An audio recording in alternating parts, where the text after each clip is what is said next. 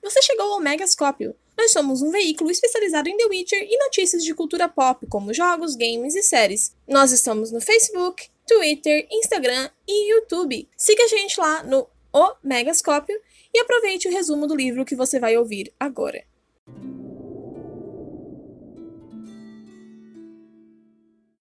Fala galera, aqui quem fala é a Júlia e hoje eu estou trazendo um resumo com spoilers do livro A Espada do Destino o segundo da saga de The Witcher. Lembrando que esse vídeo não substitui a experiência de leitura, então se você gostar do que ouvir, cataloga esse livro.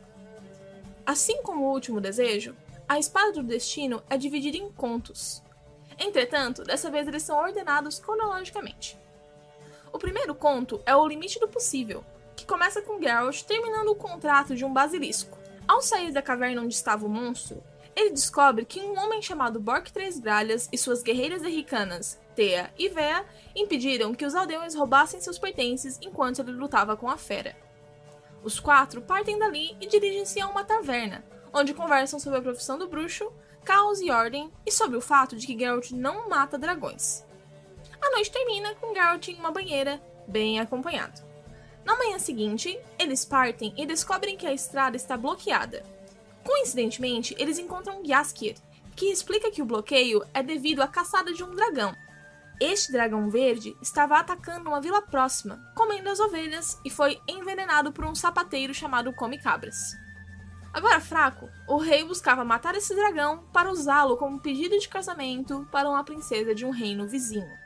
Eles descobrem que há várias pessoas na comitiva do rei que desejam matar ou salvar o dragão e entre eles está uma feiticeira de cabelos negros. Geralt, ao saber dessa informação, segue caminho para encontrar a comitiva. Eles encontram um grupo e todos debatem sobre quem tem a maior chance de matar o dragão e sobre os lucros dessa batalha. Geralt e Yennefer conversam, e a feiticeira ainda está furiosa por Geralt tê-la deixado no meio da noite sem nenhuma explicação. Em suas conversas, fica implícito que Yennefer busca o dragão como uma forma de curar a sua infertilidade. No meio do caminho, há um deslizamento de uma ponte, que destrói boa parte da comitiva e resulta com Geralt e Yennefer pendurados em uma ponte. Depois de resgatados, eles continuam o caminho e encontram um dragão dourado, que pede que eles desistam.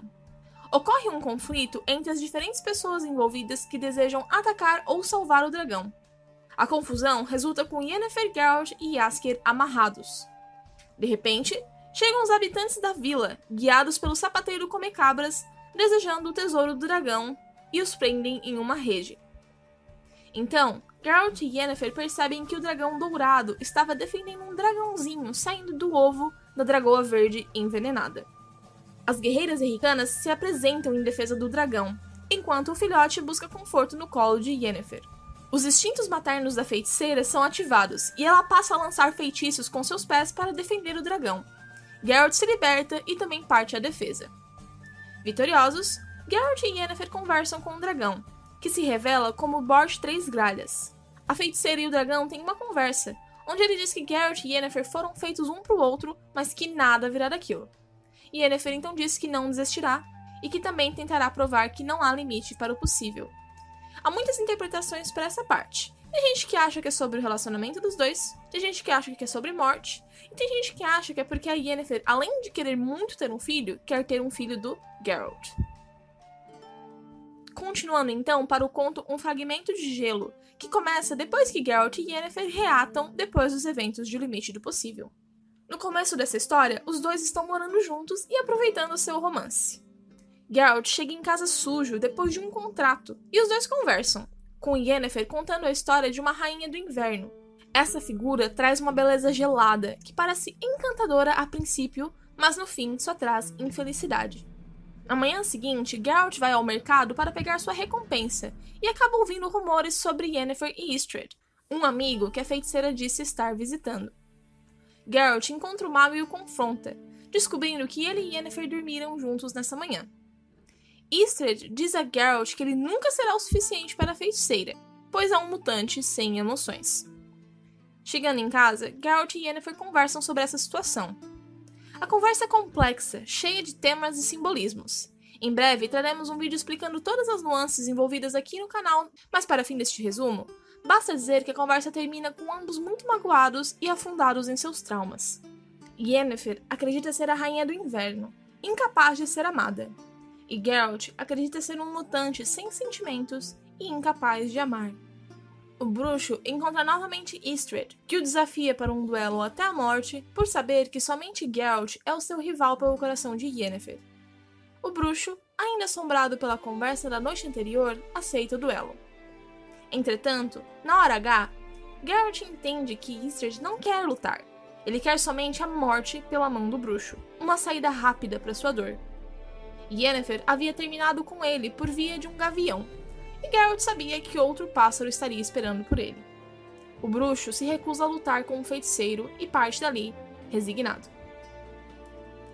O conto O Fogo Eterno começa com Geralt em Novigrad, presenciando uma cena onde Véspula, uma das amantes de Jaskier, joga todas as suas roupas na rua por mais uma de suas traições. Os amigos saem juntos e vão parar em uma taverna, onde encontram um ananico chamado Dent Biberveld, um velho amigo de Jaskier. O Ananico mostra-se visivelmente desconfortável na presença de Geralt e pronto para partir. Até que uma cópia sua, toda suja e desarrumada, aparece na taverna e o ataca. Na confusão, eles descobrem que o primeiro Ananico era na verdade um mímico chamado Dudu. Eles interrogam o mímico e o verdadeiro Dente fica furioso ao descobrir todas as ações financeiras que Dudu fez em seu nome, aparentemente loucuras que o levariam à falência. Na confusão, Dudu foge e Dente descobre que tem que pagar uma fortuna em impostos pelas transações feitas.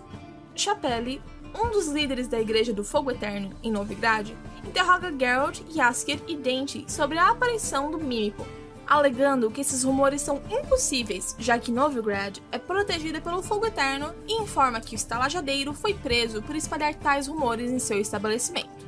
Depois disso, os três descobrem que Dente fez uma fortuna com os investimentos feitos por Dudu, e que inclusive os impostos já haviam sido pagos. Com isso, eles vão atrás de Dudu para pedir explicações, mas ele se transforma em Geralt para tentar fugir. Nesse conflito, Geralt aceita a bondade em Dudu, e o Mímico se prepara para partir, fazendo um discurso sobre como só deseja ser aceito no mundo, assim como os anões, elfos, gnomos e ananicos. Ele diz adeus e se transforma em Yaskier na tentativa de se misturar na multidão, mas atrai o olhar de Véspula, que ainda é furiosa com o bardo, bate nele. A confusão atrai a atenção de Chapelle novamente. Agora, com a permissão de Dente, Dudu se transforma no Ananico novamente e assume a fachada de Primo Biberveld, já que o Ananico está contente com seus investimentos. E eles descobrem que o verdadeiro Chapelle havia morrido, e aquele que liderava a igreja agora também era mímico. Isso explica o porquê dele tentar encobrir a aparição de Dudu na caverna. Depois, todos vão juntos para o Passiflora e assim termina a história. Em um pequeno sacrifício, Geralt aceita um contrato para ajudar o príncipe Agloval a cortejar uma sereia chamada Shinaz, servindo como intérprete da língua. Mesmo com sua perícia, Geralt não consegue convencer a sereia a abandonar o oceano em favor de seu amado, deixando o nobre muito insatisfeito e não pagando o valor do contrato. Com isso, ele e Jaskier, pobres e famintos, acabam parando em um casamento, onde o bardo é convidado a cantar. Lá eles encontram a jovem S. Daven, chamada Jolhuda, uma trovadora que é muito amiga e só amiga de Jaskier, que imediatamente seja uma atração pelo bruxo. Eles também encontram um príncipe que pede que Geralt investigue as misteriosas mortes de vários mergulhadores de pérolas locais. Isso leva à descoberta de uma raça subaquática, que é um perigo eminente à raça humana. Durante a investigação, Essie tenta se aproximar de Geralt. O bruxo não responde aos seus avanços, pois seus sentimentos por Yennefer ainda são muito vívidos para que ele se entregue a outra pessoa. Entretanto, com a insistência de Jaskier, Geralt acaba cedendo à trovadora, onde eles compartilham uma noite de prazer. Em seu aniversário, ele dá de presente uma pérola azul para a jovem. Enquanto isso, uma guerra é evitada entre o povo do mar e os humanos quando Shinaz, a sereia do contrato do início do conto, intervém misteriosamente e interrompe o conflito. Ela decide desistir de sua cauda e, literalmente, caminha para se juntar ao príncipe Agloval em terra. Com o conflito resolvido, Jaskier, Geralt e Essie partem da cidade juntos.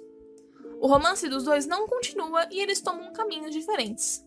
Alguns anos depois, Essie morre em uma epidemia, Yaskier, seu bom amigo, a enterra com seus dois bens mais preciosos, seu alaúde e sua pérola azul, da qual ela jamais se separara. No conto A Espada do Destino, Geralt é contratado para entregar uma mensagem à Rainha das Dríades, Eithne, no bosque de Brokilon.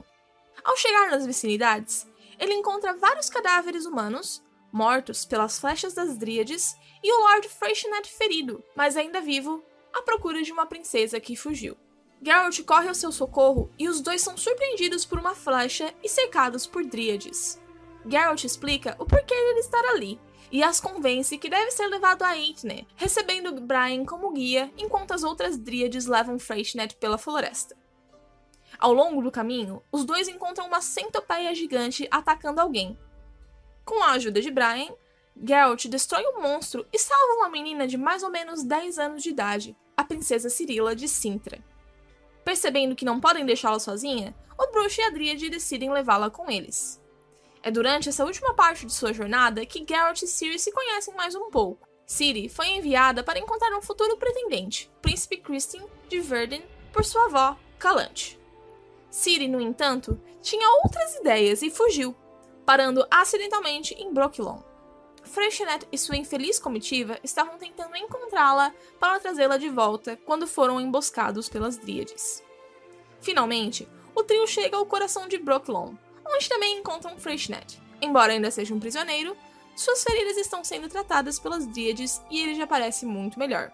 Durante a jornada, ficou cada vez mais claro que as Dríades jamais deixariam Ciri sair de Brooklyn, já que elas tomam jovens meninas para si, Agora, além de sua mensagem original, Geralt também tenta falar com Eithne sobre o destino de Ciri. A rainha das Dríades é orgulhosa e determinada, para não mencionar particularmente antipática aos humanos que relegaram seu povo a um pequeno espaço da floresta. Eithne permite que Ciri escolha o seu próprio destino, e ela escolhe o bruxo. Freixenet fica para trás para ajudar as Dríades a expandirem a sua população. De volta à estrada, o bruxo e a princesa são emboscados. Ciri consegue se esconder em uma árvore, mas Geralt está em desvantagem. Felizmente, no último minuto, eles são salvos pela chegada de algumas dríades e Mishor, o druida do conto Uma Questão de Preço do primeiro livro, amigo da família real de Sintra. O bruxo então deixa Ciri aos cuidados do seu tio e continua seu caminho, deixando a princesa desolada para trás. O conto Algo Mais é um tanto interessante, pois ele tem vários pulos de cronologia. Tudo começa quando Geralt encontra um comerciante chamado Yurga em um local perigoso. Yurga pede sua proteção e Geralt aceita, invocando a lei da surpresa. Ele é atacado por monstros e o bruxo faz seu trabalho, mas não sem sofrer um ferimento gravíssimo. Yurga é um bom homem e compromete-se a levar o bruxo a um curandeiro. O resto da história acontece quando Geralt fica oscilando entre o consciente e o inconsciente no caminho de volta para a casa de Yurga em Soden. Seu primeiro delírio é uma lembrança de Yennefer em seu último encontro durante o feriado de Beltane. Os dois não estão mais juntos, mas é claro que ainda se amam. Yennefer menciona que somente o destino não é o suficiente. É preciso de algo mais, incentiva o bruxo a ir buscar o seu destino em Sintra. Geralt recupera sua consciência por tempo suficiente para Yurga explicar que eles estão agora fora de Teméria e em Soden. O bruxo então volta a sonhar e lembra da vez que retornou a Sintra para reivindicar a criança surpresa de Dani e Paveta. Geralt e Calante se encontram e têm uma longa discussão sobre a lei da surpresa, se ele desistirá ou não da criança. Mas no final, o bruxo explica que não acredita no destino. Não é o suficiente, deve haver algo mais o bruxo, repetindo as palavras de Yennefer. Ele diz à rainha que não tem intenção de levar o filho de Paveta e Dani, pois ele ainda não sabe que eles tiveram uma menina. Eles também discutem os bruxos e os julgamentos, e também como o próprio Geralt se tornou um bruxo e descobrimos que ele foi abandonado aos bruxos por sua mãe, uma feiticeira. Voltando ao presente, Geralt acorda sendo tratado por uma feiticeira chamada Vicena, sua mãe, isso traz à tona muitos traumas e rancores do bruxo, mas ele está fraco demais para confrontá-la. A feiticeira tenta apaziguá-lo, dizendo que esse confronto não resultará em nada e parte na manhã seguinte. Chegando próximo a Soden, Yurga conta Geralt sobre uma imensa batalha entre o Norte e Nilfgaard, onde 21 magos defenderam a cidade ferozmente. A menção de 14 magos nortelungos abala Geralt fortemente, mas ele se recusa a ouvir o nome dos caídos. Ainda abalado, o bruxo vai até um obelisco erguido em homenagem aos magos caídos.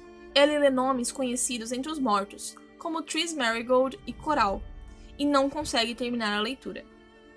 Ao seu lado aparece a Morte, uma mulher linda, de cabelos loiros, irradiando frio. Fica claro que Geralt teme que a última feiticeira seja Yennefer, mas no final é outro mago.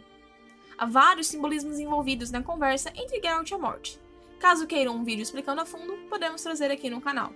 A jornada continua e Geralt tem outra memória de quando passava pelo rio Yaruga. Lá, ele vê um pandemônio nas margens e um grande furor por conta da expansão do Império, na multidão, ele vê Yasker, seu amigo, e ele lhe conta que Sintra havia sido completamente invadida pelo exército inimigo e saqueado. Pior, parece que toda a família real foi massacrada ou optou por se matar em vez de se render, muito provavelmente incluindo Ciri. Esse evento acontece depois da conversa dele com a Yennefer em Beleten. Então, como parece que não há mais sentido de tentar chegar em Sintra, ele acaba seguindo o caminho que leva ao seu encontro com o Yurga. Voltamos ao presente e Geralt e Yurga chegam na casa do mercador. Chegando lá, a esposa do comerciante vem correndo para encontrá-lo, muito contente e com uma notícia. Enquanto ele estava fora, ela adotou uma menina que ficou órfã na guerra. Não demorou muito para que as crianças voltassem, e entre elas está uma garota de cabelos loiros e de olhos verdes, Ciri. Geralt e Ciri correm um para o outro e se abraçam como pai e filha. Ciri pergunta: Eu sou o seu destino? E em resposta, Geralt diz: Você é algo mais, Ciri. Algo mais. E assim termina o livro A Espada do Destino. Estes vídeos são muito trabalhosos, então o seu like e compartilhamento são muito importantes. Beijão, que Melitelli abençoe vocês.